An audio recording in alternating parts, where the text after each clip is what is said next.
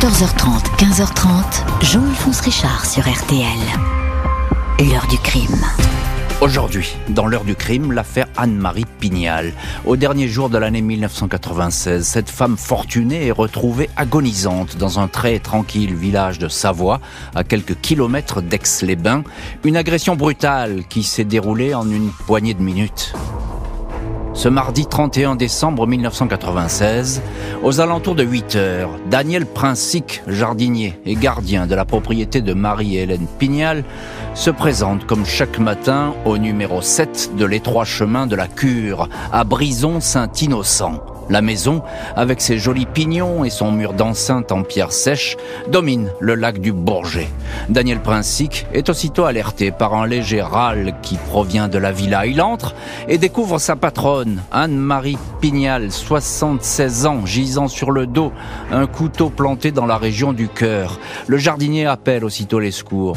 Il reste au chevet de la victime. Avez-vous été agressé? demande-t-il. Non, j'ai peur, j'ai froid, aidez-moi, répond-elle. Anne-Marie Pignal est encore consciente, mais ne semble pas réaliser ce qui s'est passé. Au médecin du SAMU, elle explique qu'elle attendait son fils, Hugues. Elle raconte que quelqu'un a frappé à la porte, elle croyait que c'était lui. Elle a été agressée par deux hommes qui lui ont sauté au cou. Elle ne peut pas les décrire. Ses souvenirs sont de plus en plus flous. Elle ne peut pas en dire plus sur la suite des événements. Sa tension artérielle se dégrade à 10h42. Anne-Marie Pignal décède au bloc opératoire. Le médecin légiste confirme que la victime est morte des suites d'un coup violent à l'arme blanche, à savoir un couteau à dents utilisé pour la décongélation. Le coup a été porté par une personne de plus grande taille que Anne-Marie Pignal qui se trouvait face à lui ou dans son dos. Impossible à préciser. Le couteau vient bien de la maison, une amie de la famille le reconnaît, il se trouvait dans le tiroir du buffet. Anne-Marie le lui avait montré un jour et avait plaisanté sur le fait qu'en cas d'agression, elle était bien armée. La scène peut ressembler à l'attaque d'un rôdeur ou d'un cambrioleur, mais aucun désordre ne règne dans la maison, rien n'a été dérobé, l'argent liquide dans un tiroir n'a pas été touché. Chemin de la cure, une voisine dit avoir parlé à Madame Pignal la veille, vers 20 heures, alors qu'elle fermait ses volets. Le matin, la voisine a aperçu de la lumière, vers 7h15, heure à laquelle la propriétaire est généralement debout. Dans ce coin, personne n'a noté la présence d'un véhicule ou d'individus suspects. L'heure du crime est établie entre 7h et 8h du matin. Un appel à témoins diffusé dans le journal Le Dauphiné Libéré ne porte pas ses fruits. Les enquêteurs apprennent simplement que la veille de sa mort, la victime a retiré une grosse somme, 10 000 francs, en espèces, au bureau de poste. Elle n'avait plus de chèque. Elle voulait payer ainsi ses employés de maison. Qui pouvait en vouloir à Anne-Marie Pignal? Elle était veuve depuis 4 ans. Son époux, ancien PDG de la société d'électronique Hitachi France, lui avait légué une très grosse fortune des sociétés au Maroc, un appartement dans les beaux quartiers de Paris, la jolie villa de Brison-Saint-Innocent. La veuve gérait avec rigueur les affaires de la maison, les deux héritiers de la malheureuse sont deux enfants que le couple a adoptés, Hélène, 43 ans, et Hugues, 42 ans. La première, mariée, mère de famille, avait de bonnes relations avec sa mère. Le deuxième avait tout au contraire des rapports tendu. Sa mère lui reprochait de dilapider l'argent qui était à sa disposition. Hugues Pignal, deux fois divorcé et gérant d'un club de squash à Vivier-du-Lac, une localité voisine. Il ne fait aucune difficulté à reconnaître les mauvaises relations avec sa mère adoptive. Mais le matin du drame, il était à Aix-les-Bains au domicile de sa nouvelle compagne, Viviane. Il s'est levé vers 7 heures pour acheter des pains au chocolat, a pris un café dans un bar, puis à 7h45 a retrouvé Viviane. Il confirme qu'il avait rendez-vous avec sa mère après 8 heures, mais un coup de fil de sa sœur Hélène lui a appris la tragédie. Elle lui a dit alors qu'Anne-Marie était morte suite à une chute dans l'escalier. Et ainsi débute donc l'affaire Pignal et ses nombreux mystères. Pas d'effraction, pas de vol chez la vieille dame assassinée qui gérait la fortune familiale, tout d'un meurtre gratuit, on peut le dire comme ça, avec ce coup de couteau à moins qu'il ne s'agisse d'un coup de colère et que l'argent puisse être le mobile de ce crime rapide et brutal. On va voir dans les chapitres suivants quel suspect va vraiment intéresser euh, les enquêteurs. Bonjour Serge Puyot. Bonjour Jean-Alphonse, bonjour à tous. Merci beaucoup d'avoir accepté euh, l'invitation de l'heure du crime et vous êtes euh, à Grenoble depuis notre bureau de RTL à Grenoble. Vous êtes correspondant dans cette région et vous connaissez bien cette affaire. On va, on démarre ce, récit, la, première heure du crime d'ailleurs de 2023 avec vous, euh, Serge Puyot. on peut dire que sur cette scène de crime, elle est assez brutale. On n'a pas laissé beaucoup de chance à Anne-Marie Pignal, mais elle avait encore la force de s'exprimer, ou tout au moins de dire quelques mots. Oui, c'est vrai que lorsqu'on l'a découverte, euh, eh bien, elle était encore vivante. Hein. Elle a eu euh, quelques mots. Elle a parlé de deux personnes euh, qui étaient venues l'agresser sans donner de nom. Ensuite, les secours sont arrivés. Elle avait ce couteau planté effectivement dans le ventre. Mhm. donc, les pompiers, dans un premier temps, ont, protégé le, le manche du, couteau pour mhm. peut-être préserver des, des, traces qui pouvaient s'y trouver. Et elle a été emmenée à l'hôpital. Là encore, les gendarmes, avant qu'elle arrive à l'hôpital, lui ont posé des questions et là, elle commençait un peu à perdre connaissance. Elle n'a pas donné de détails sur l'homme, euh, la personne qui lui avait planté ce, couteau. Une fois à l'hôpital, elle a perdu connaissance.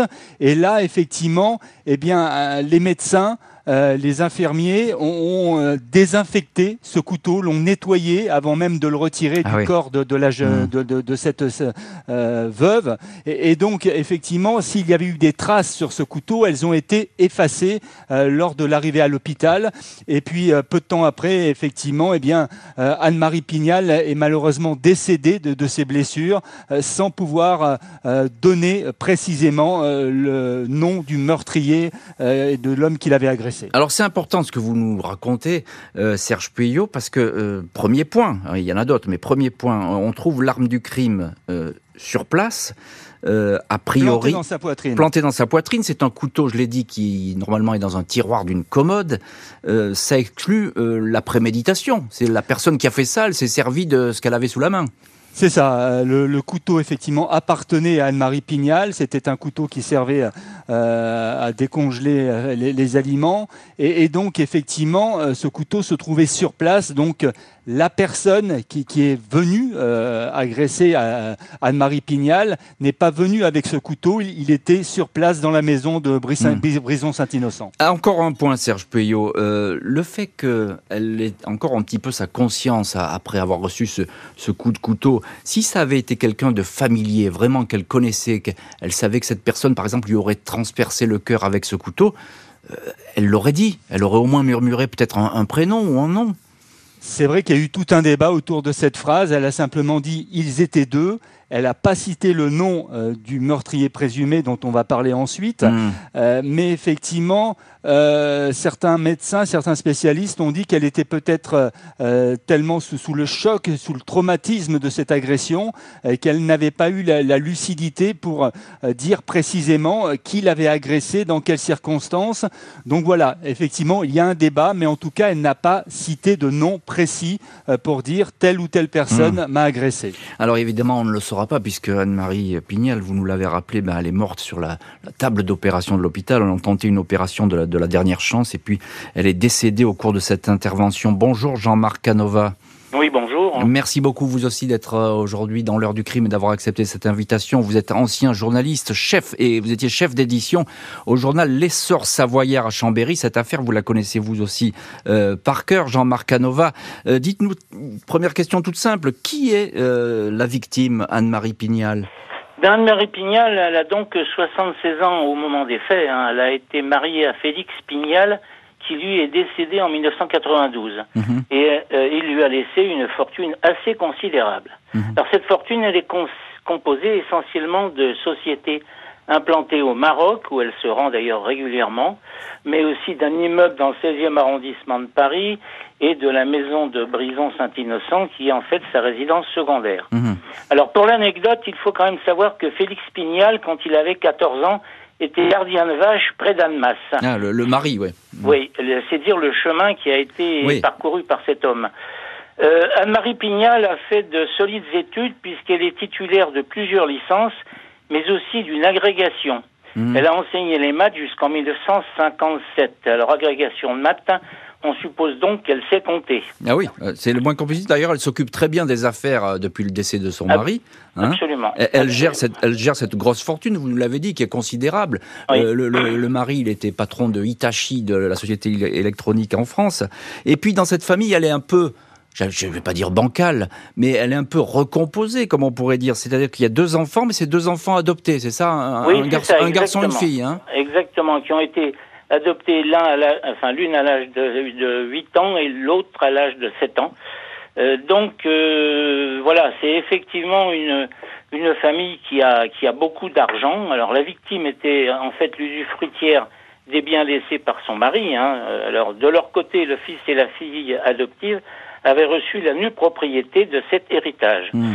Après le décès du père, il fallait, ils avaient touché, pardon, chacun 6 euh, millions de francs. Alors on est obligé de parler en francs. Oui. Hein, euh, eh oui, on n'était pas on n'a pas, passé, on n'a pas passé le cap de l'an de 2000 à l'époque. Exactement, donc 6 millions de francs, soit à peu près 920 euh, 000 euros. Hmm. En fait, ça correspondait au produit de la vente des actions de la société du père. D'accord. Donc ça veut dire qu'il y avait déjà beaucoup d'argent euh, ah, énormément en, jeu, hein. Oui, oui, énormément. Euh, Alors si la sœur a su parfaitement gérer son patrimoine, ce n'était pas la même chose pour, eh son frère. Hein. On, dirait de lui que c'est un panier percé en oh, quelque sorte. Complètement. Alors tout l'argent avait été dépensé en achat plusieurs voitures, d'une moto, d'un bateau. Il avait fait des voyages mais aussi une luxueuse maison à proximité d'Aix-les-Bains. Eh oui, donc, euh, donc effectivement, il a l'habitude de dépenser son argent. Je voudrais juste une petite question à Serge Puyot. Euh, ces deux enfants, Hélène et Hugues, ils ont tous les deux des alibis euh, oui, Hélène a un alibi indubitable. effectivement, elle n'est pour rien dans cette affaire. Alors Hugues a aussi, dit-il, un, alibi. Vous l'avez expliqué tout à l'heure en disant que ben, il n'était pas allé si tôt euh, hmm. chez sa mère et qu'il était effectivement euh, dans une boulangerie, aller chercher des, pains au chocolat, puis dans un café. Euh, voilà, donc lui-même dit qu'il n'était pas présent au moment des, des faits supposés et qu'il n'y est bien sûr pour rien, qu'il n'a rien à voir avec cette affaire. Malgré ces alibis, les enquêteurs penchent pour la piste familiale. Ils ont beaucoup de suspicions, mais aucun indice solide qui pourrait aller dans ce sens. L'affaire Anne-Marie Pignal, la mauvaise fortune d'un fils. Un ami très proche a tué ma mère. Il voulait me rendre service. C'est l'enquête aujourd'hui de l'heure du crime. Je vous retrouve dans un instant sur RTL. 14h30, 15h30, Jean-Alphonse Richard sur RTL. L'heure du crime. Au programme aujourd'hui de l'heure du crime, le meurtre de Anne-Marie Pignal. Cette riche rentière, âgée de 76 ans, a été retrouvée le 31 décembre 1996 chez elle, un couteau planté dans la poitrine. Deux enfants adoptifs vont hériter de la fortune.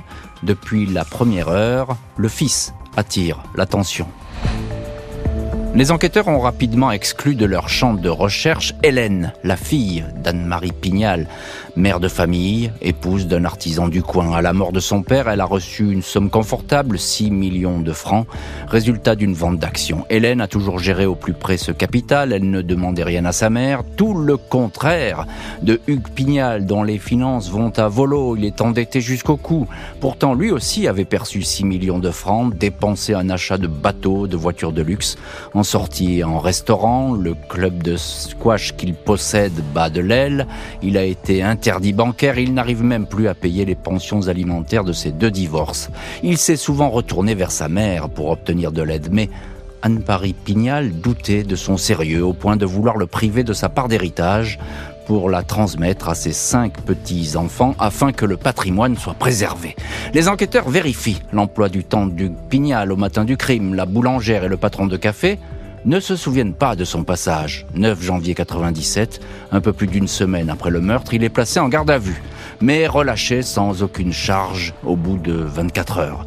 Quatre mois plus tard, mai 97, un individu entendu dans une toute autre affaire révèle avoir surpris un jour une conversation dans un bar d'Aix-les-Bains entre Hugues Pignal et le dénommé Patrick Balland. Ce dernier, ex-portier de boîte de nuit, de nuit bien, connu dans la région, reprochait à Pignal de l'avoir mis dans une vraie galère avec la mort de sa mère.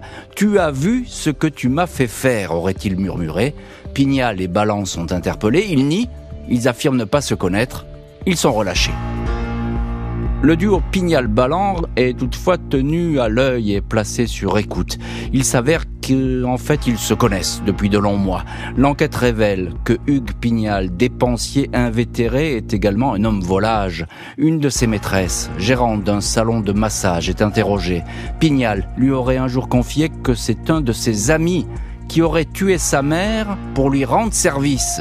Au fil des mois, le dossier prend de l'épaisseur. Un deuxième homme apparaît sur les écoutes, le dénommé Jean-Claude Hardy, portier de nuit occasionnel, vivant de petits boulots. 10 octobre 99, après deux ans et dix mois d'enquête, Hardy est en garde à vue. Il nie puis raconte que le 31 décembre 1996 au matin, Ballan est venu le chercher avec un utilitaire blanc pour un déménagement.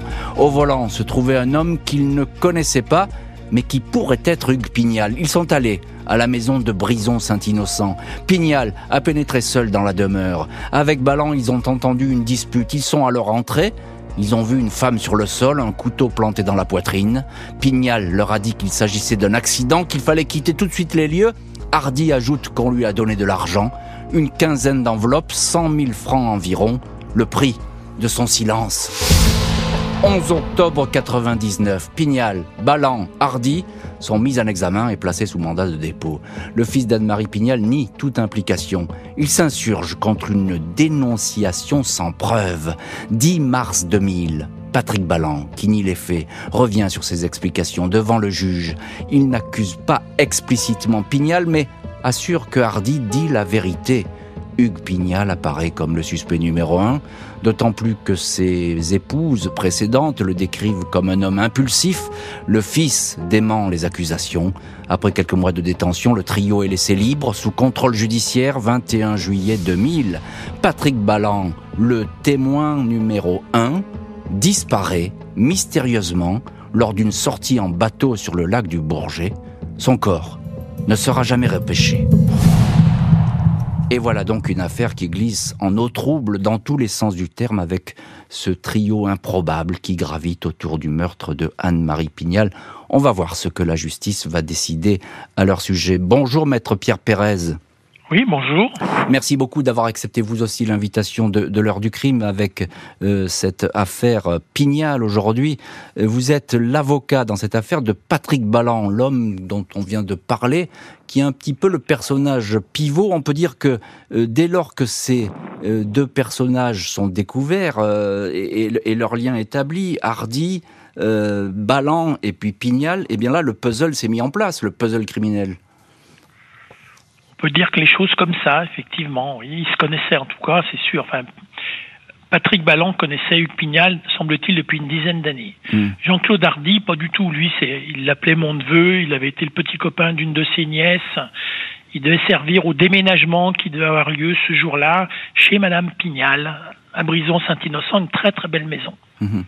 Euh, qu'est-ce qu'il disait votre client Patrick Ballan avant qu'il, on va en parler, mais avant qu'il disparaisse pour le moins brutalement et mystérieusement Qu'est-ce qu'il disait sur cette affaire? Enfin, à moi, il m'a toujours dit que c'était le fils. Hmm. Euh, mais au début, il voulait pas le reconnaître parce que bon, il avait une très haute idée de la notion de maman. Il, il avait été un grand protecteur de sa propre mère quand son père était violent. Et donc, lui, il voulait pas admettre qu'il était sur les lieux. Mhm. Mais dans. Allez-y, allez-y. À la fin, à la fin de l'instruction, alors moi, à un moment donné, je lui ai dit, il faut, il faut arrêter là. C'est, c'est pas possible de mhm. rester dans le flou. Il faut, euh, il faut devant Madame le juge d'instruction, qui, alors elle, elle a mené une instruction vraiment très haut de gamme. Et je lui ai dit, il faut maintenant arriver à dire ce qu'il en est, ce qui s'est vraiment passé ce soir-là. Mhm. Euh, j'ai réussi à le convaincre de dire la vérité. Le seul problème, c'est qu'il en a dit qu'une partie de la vérité. Il a dit oui, oui.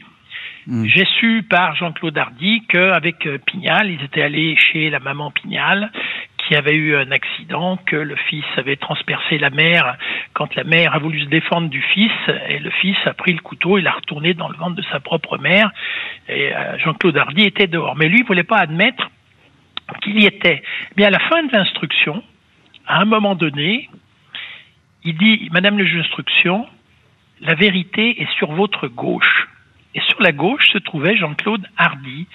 Et le juge d'instruction, Madame le juge d'instruction, a fait ce qu'on appelle un PV de juge en disant, après avoir signé donc euh, le procès verbal d'interrogatoire, voilà ce qu'a dit Monsieur Ballan.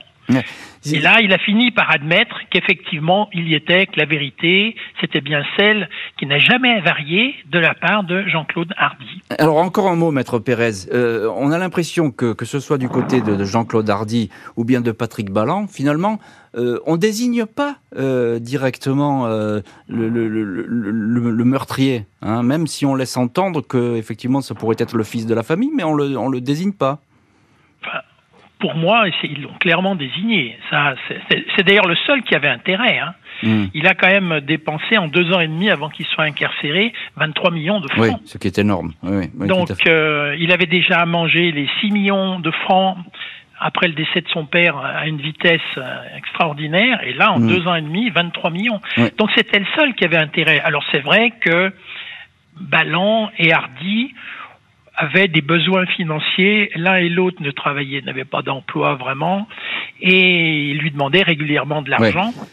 Ils ont pris à peu près chacun 100 000 francs, ce qui ferait aujourd'hui 15 200 et quelques eh euros.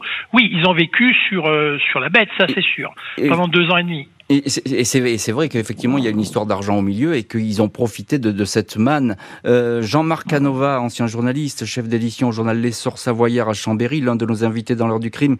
Euh, les écoutes, elles ont été, les écoutes judiciaires, elles ont été prépondérantes dans ce dossier. Oui, tout à fait. C'est-à-dire qu'en fait, les enquêteurs étaient un peu et même beaucoup décontenancés hein, dans ce dossier. Entre les déclarations des uns et des hmm. autres, étaient complètement contradictoires. il n'avait pas d'indice pour confondre les trois protagonistes en présence. Hein.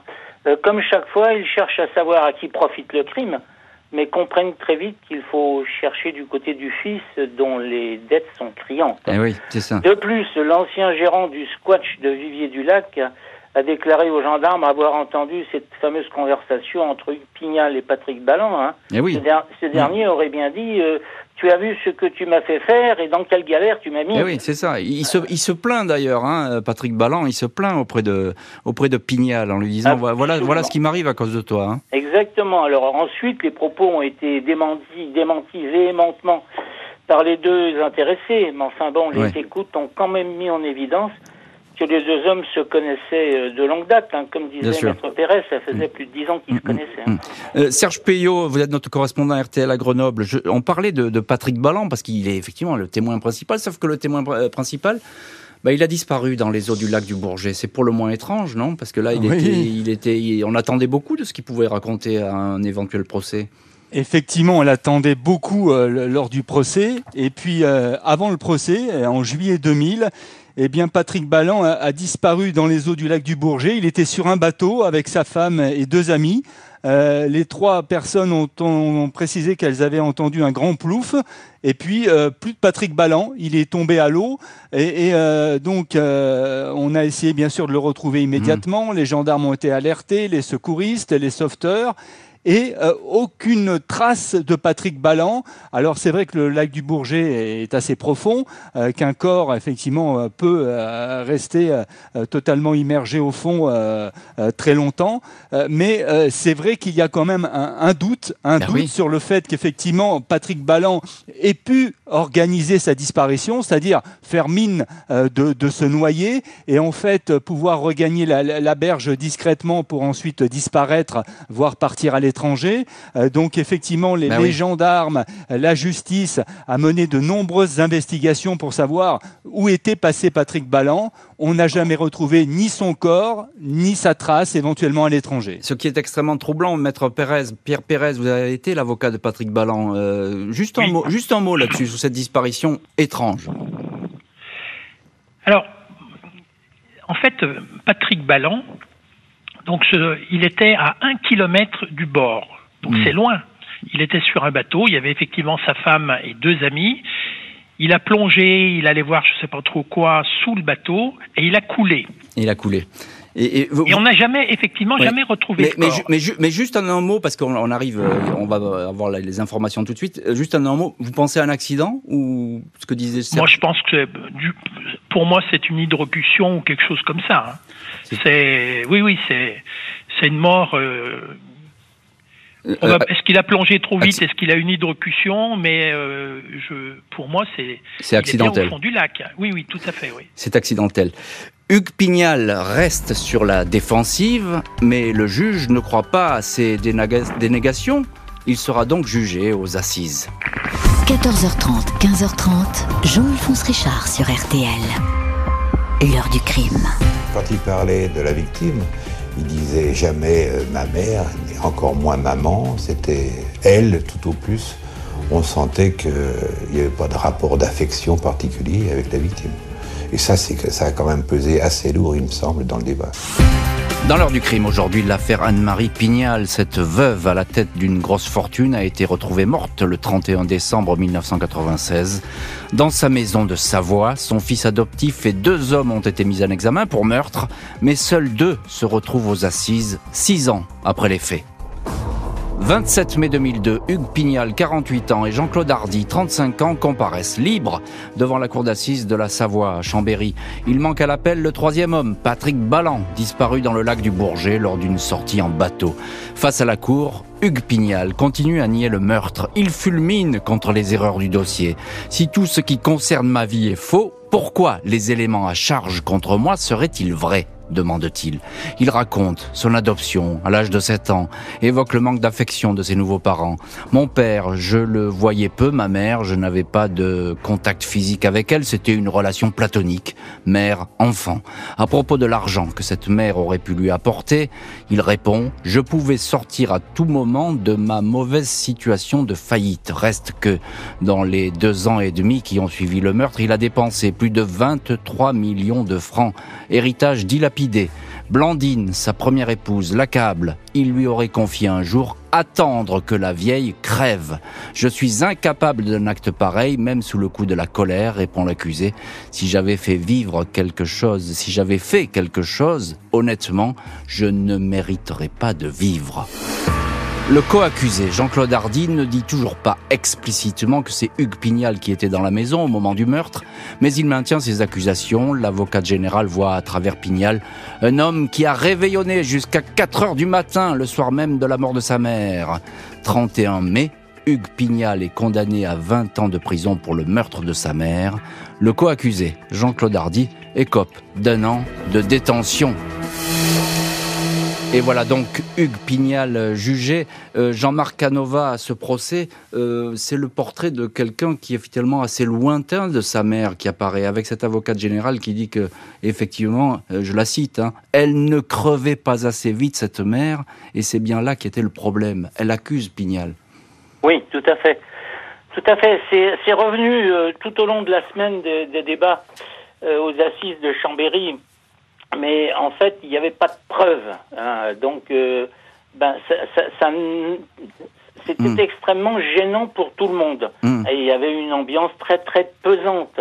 On a parlé argent, on a manié les millions de francs euh, euh, tout au long tout au long de cette semaine. Bon, il y avait il y avait de savoir un petit peu euh, ce qui s'était passé avec cette histoire du, du couteau à décongeler, qui en fait aurait pu être euh, un élément probant dans, dans, le dossier. Hein, euh, donc, euh, elle a été prise en, en charge par les sapeurs-pompiers en direction du centre hospitalier de Chambéry. Hein, mm. Elle a été admise directement au bloc opératoire euh, où le décès a été enregistré, mais il faut savoir, et ça a été déjà dit, que l'infirmière euh, a pris l'initiative de nettoyer mm, le mm. couteau qui était fiché dans la poitrine.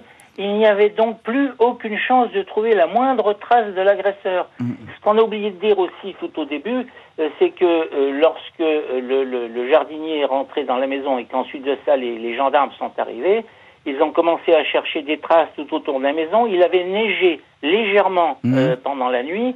il n'y avait aucune trace de pas, il n'y avait pas de défraction, ah il y avait on n'avait aucune preuve.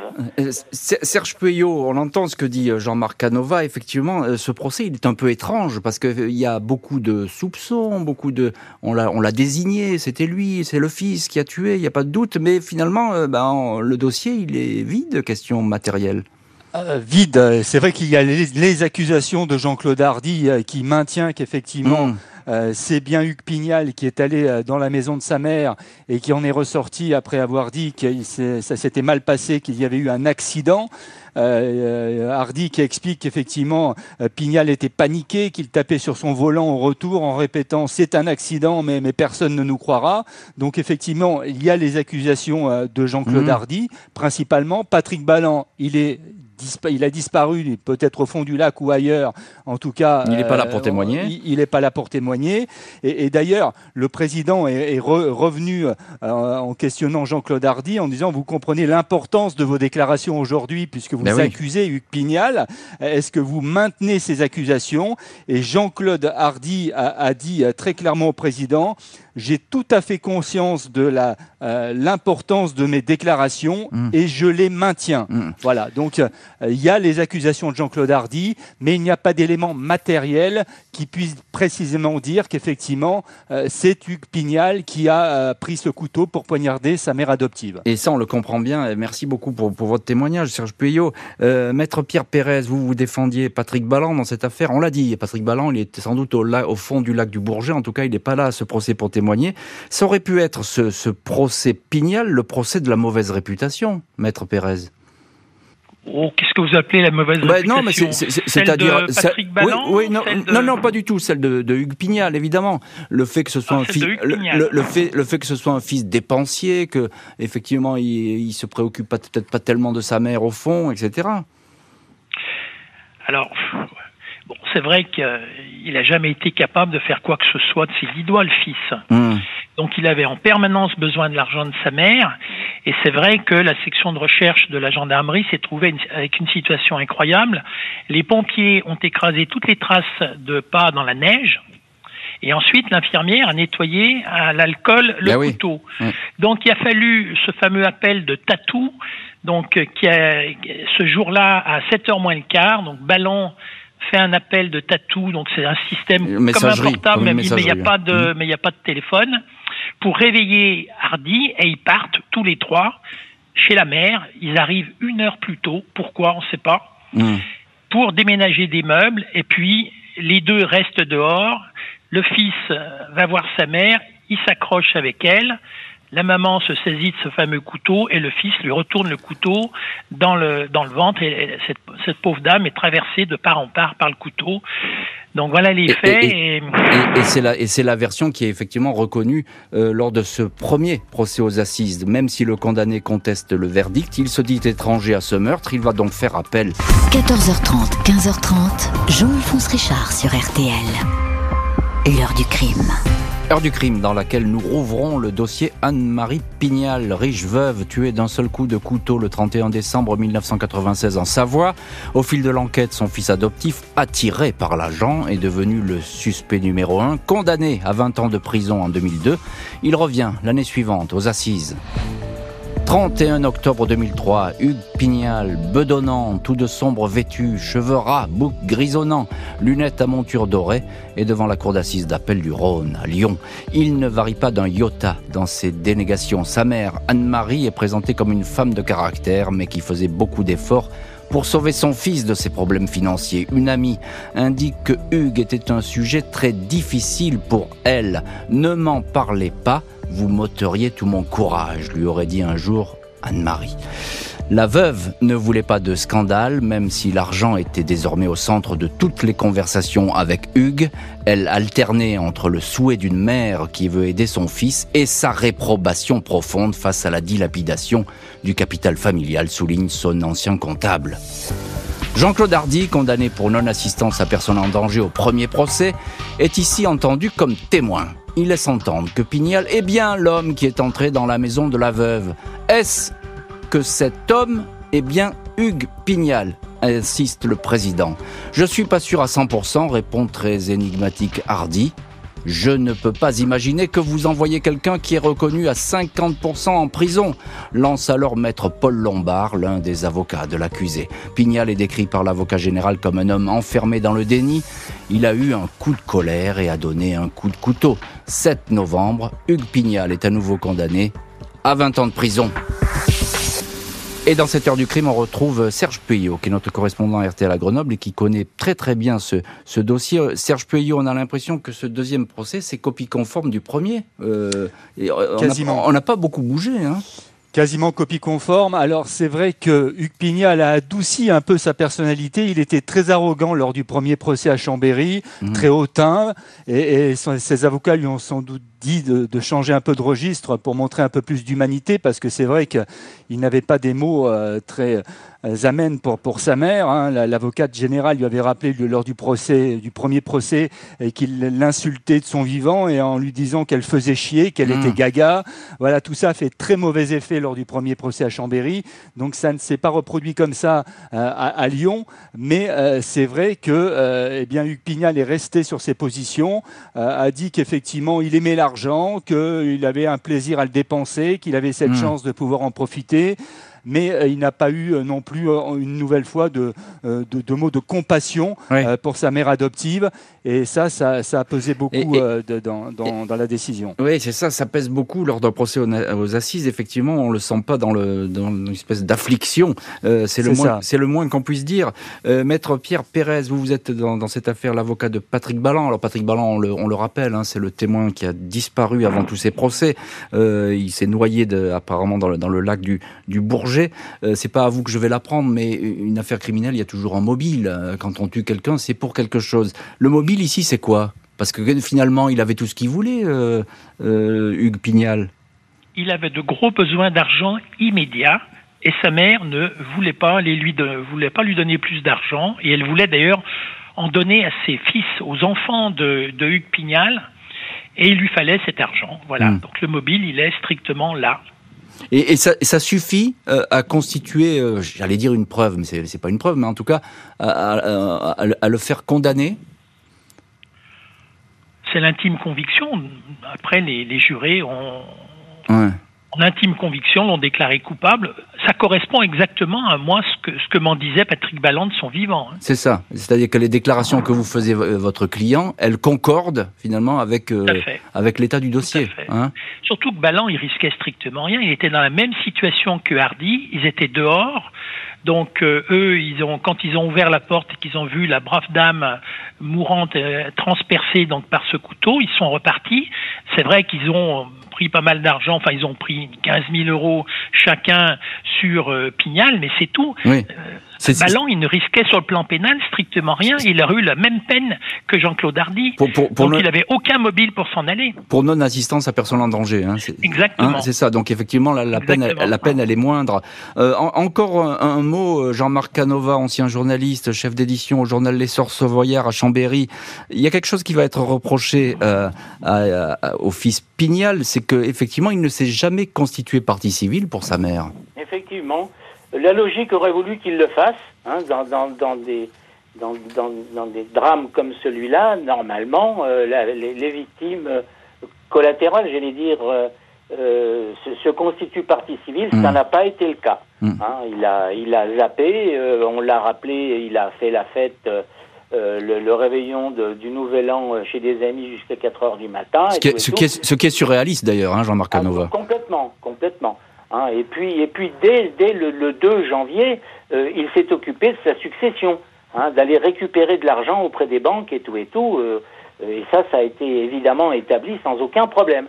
Donc, il n'a pas, il n'a pas effectivement, c'est effectivement euh, pas constitué partie civile comme on aurait pu le penser. Hein, et ce qui certainement aurait changer la face des choses euh, au cours du procès. Eh oui, donc là, il y a peut-être aussi un manque euh, de lucidité de la part de l'accusé qui n'a pas vu, hein, qui n'a qui n'a pas vu effectivement ce qu'il fallait faire, ou en tout cas essayer de montrer qu'il avait peut-être un autre visage, visage que celui euh, qu'on lui prête, c'est-à-dire quelqu'un qui est intéressé strictement par l'argent.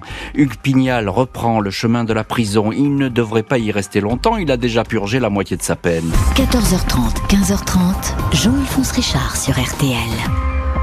L'heure du crime. Heure du crime consacrée aujourd'hui au meurtre le 31 décembre 1996 en Savoie d'une riche veuve, Marie-France Pignal. Malgré l'absence de preuves matérielles, son fils Hugues, maladivement intéressé par l'argent, a été condamné deux fois à 20 ans de détention. Il a purgé sa peine. Hugues Pignal, aujourd'hui âgé de 68 ans, n'a plus jamais fait parler de lui. Il a laissé derrière lui les mystères du meurtre de sa mère dans la maison de Brison-Saint-Innocent. Peu après sa condamnation en appel, l'un de ses avocats, maître Cataldi, avait annoncé que sa sortie de prison ne serait qu'une question d'heure, Pignal ayant déjà accompli la moitié de sa peine. Il avait donc été placé sous bracelet électronique. Hugues Pignal, qui a passé en détention un CAP de menuiserie et de marqueterie, disait à l'époque être devenu un autre homme après toutes ces années de suspicion, conclues par deux verdicts de condamnation. Le fils, qui aimait trop l'argent, n'a jamais cessé de revendiquer son innocence, condamné, selon lui, sur des témoignages non étayés par des preuves. Et voilà donc pour l'épilogue de cette histoire avec cet homme qui a été condamné à deux reprises. Jean-Marc Canova, vous êtes l'un de nos invités dans l'heure du crime et on vous retrouve, ancien journaliste. Vous étiez chef d'édition au journal L'Essor Savoyard à Chambéry, journal local qui évidemment a, couvert toute cette affaire. Est-ce qu'on sait ce que est devenu euh, Hugues Pignal? Alors en fait, on sait qu'il a quitté la, région hein, et qu'il est allé se retirer dans le, dans le midi de la France où effectivement il a mis à profit ce CAP de menuiserie et de marqueterie pour travailler. Mhm. Hein, donc, comme, on disait tout à l'heure, il n'avait jamais rien fait de ses mains jusqu'à présent. Ben là, il a pu le. Ah, il a prouvé. voilà. Il a, prouvé mais il a prouvé qu'on pouvait changer et peut-être euh, effectivement euh, euh, que la prison a pu peut-être le réhabiliter en partie. il n'avait pas, ce qui était curieux d'ailleurs pour quelqu'un aussi qui démentait absolument le, crime, il n'y avait pas eu de pourvoi en cassation. Ah si si, il y a bien eu ah, un, il y a eu un pourvoi. Alors allez-y, oui, qui a été annoncé par l'un des trois avocats du Pignal hein, au terme du procès en appel de Lyon, euh, qui avait confirmé sa condamnation à 20 ans de réclusion. Mais ce pourvoi a été rejeté. Mhm. Et ça a mis fin ainsi à, à 7 ans de procédure. Mhm. Maître Pierre Pérez, on vous retrouve également dans l'heure du crime. Vous avez été euh, l'avocat de Patrick Ballan, le, le, témoin, le troisième homme, comme parfois on l'appelle dans cette histoire, mais qui, qui a disparu, qui n'a jamais pu témoigner. Est-ce que selon vous, euh, toute la vérité a été faite sur ce dossier? Je le rappelle parce qu'il n'y a pas de preuves matérielles, mais il y a des accusations. Est-ce que toute la vérité a été faite ou bien il y a encore des, des zones d'ombre? Pour moi, toute la vérité a été faite et le, verdict correspond à la réalité des faits. Hmm. Votre client, vous avez, euh, on vous le disiez au début de cette émission, il avait bien détaillé. Clairement. Hein. oui, c'est ça. Clairement. Il, est, il était formel. Ah oui, oui, il était absolument formel. C'est bien, ça s'est bien passé, comme le disait Hardy quand ils sont rentrés dans la pièce, euh, il, s'était déjà accroché avec sa mère, qui, refusait de lui donner de l'argent. Et quand elle s'est saisie du couteau, il lui a pris la, main et il l'a transpercé avec le couteau qu'elle tenait à la main. Hmm. Ce qu'on peut dire, c'est que euh, il n'y avait pas formellement de préméditation, parce qu'il a pris le couteau, lui, il s'est saisi dans un moment de colère, d'après ce que dit. On, est, on est plutôt dans un meurtre et pas dans un assassinat, ça, on est d'accord. Hmm, hmm, Mais bon, il se, le fils et la mère se sont accrochés, ça s'est fini comme ça, et le fils disait c'est un accident. Bon. Hmm. Euh, considérer que c'est une forme d'accident. Euh, votre client, bon, il a disparu, effectivement, vous vous dites c'est sans doute un accident, il est, il est dans le lac du Bourget. Euh, il n'avait pas de, de, problème pour venir témoigner et être finalement jugé? Ah non, non, il, il, risquait strictement rien. Il était dans la même situation que Hardy. Donc partir pour, pour aller où? Avec quel argent? Mm. Il y a, aucune, il avait aucune raison de s'enfuir, aucune, aucune. Mm, mm. En tout cas, il, son témoignage allait peser lourd puisqu'il aurait conforté effectivement. il aurait conforté Hardy, ça indiscutablement. Hein. Eh oui, c'est ça. Donc il est donc c'était quand même un témoignage qui était important et qui était attendu euh, par, la cour d'assises et même par les cours d'assises puisqu'il y a eu euh, deux procès. Serge Peuillot, vous êtes correspondant RTL à Grenoble. Est-ce que vous partagez le, le sentiment de maître Pierre Pérez qui dit que il euh, n'y a pas de secret, il n'y a plus de secret dans cette affaire, tout a été dit.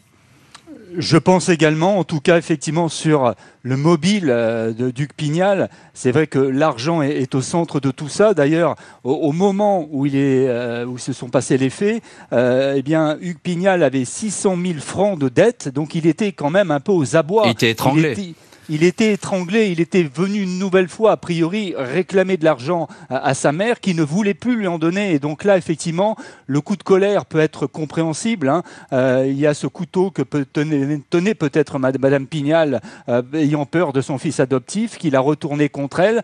Donc c'est vrai que vraiment les, éléments dans ce dossier se, tiennent et, tout accuse Hugues Pignal. À qui profite le crime, dit-on à chaque fois C'est vrai. Eh bien, dans cette affaire, le crime profitait uniquement à Hugues Pignal. Alors le crime profitait à Hugues Pignal et on a vu avec euh, quelle rapidité il a dilapidé euh, euh, tout cet argent. Jean-Marc Canova, il, a, il n'y a pas d'autre suspect que, que, Pignal dans cette affaire. On, on voit personne d'autre qui aurait pu commettre ce crime, c'est ça aussi Non, non, non, non, non, non. Donc personne d'autre ne devait, non, ne, ne, pouvait intervenir dans ce dans ce dossier. Ce qui serait peut-être bon quand même de rappeler, c'est que sur les, les, huit questions qui ont été posées aux, aux jurés euh, avant qu'ils se retirent pour délibérer, sur ces huit questions, euh, ils ont répondu oui à sept des questions. Et la huitième question, qui était celle de la préméditation, là, ils ont répondu non. Hmm. Et ça, et ça c'était quand même important à dire. Mais oui, c'est important, mais c'est la démonstration qu'effectivement, quelqu'un qui se saisit de ce couteau qui est sur place, il, n'a pas prémédité son crime. Sinon, il, serait venu sans doute avec une autre arme. Euh, encore, encore une question, euh, maître Pierre Pérez. On peut quand même se demander, euh, il a démenti jusqu'au bout, Pignal. Même quand il a été condamné la deuxième fois, il a continué à dire c'est pas moi, c'est pas moi. L'avocat général disait qu'il est enfermé dans le déni. Mais il faut arriver quand même à ne jamais reconnaître un crime comme cela. C'est troublant. Oui, vous avez des gens qui se construisent leur vérité, qui finissent par croire à leur vérité, même si c'est faux. Mhm. Et vous, c'est pas quelque chose d'étonnant. Hein. Et vous, pensez qu'il est dans ce système, Hugues Pignal? Il était en tout cas? Ah Oui, oui. Moi, je pense qu'il a dû se finir par se persuader qu'il y était pour rien, alors qu'il sait très bien que c'est lui qui a tué sa mère. Hum, hum. Euh, Serge Puyot, le dernier mot avec vous dans, cette émission. Euh, c'est une affaire qui a beaucoup marqué la région. Alors on dit qu'il n'y a plus de mystère, certes, mais en tout cas, vous voyez, on, on en parle toujours et on s'interroge aussi toujours un petit peu sur cette absence de preuves, sur l'attitude de l'accusé. C'était un peu compliqué. Ah oui, on en a beaucoup parlé en Savoie. Effectivement, ça a passionné les, foules, comme, on l'ont dit. Et, lors du procès de Chambéry, notamment, il y avait beaucoup de monde au palais de justice pour venir voir, venir voir Hugues hmm. Pignal, euh, l'enfant adoptif qui aurait donc euh, assassiné ou tué sa, mère. Et, c'est vrai que c'est quelque chose qui a, passionné les, Savoyards. Hmm. Aujourd'hui encore, euh, régulièrement, on en parle. Le Dauphiné libéré revient sur cette affaire assez régulièrement pour rappeler les faits. Donc c'était effectivement une affaire criminelle qui a beaucoup fait parler. Qui a beaucoup fait parler. Merci beaucoup Serge Payot, maître Pierre Pérez et Jean-Marc Canova d'avoir été les invités aujourd'hui de l'heure du crime. Merci à l'équipe de l'émission, Justine Vignot, Marie Bossard à la préparation, à la réalisation. Et puis un grand merci à vous qui nous écoutez, qui continuez à nous écouter en 2023. Évidemment, euh, toute l'équipe euh, vous salue pour cela. Merci à vous. L'heure du crime, présenté par Jean-Alphonse Richard sur RTL.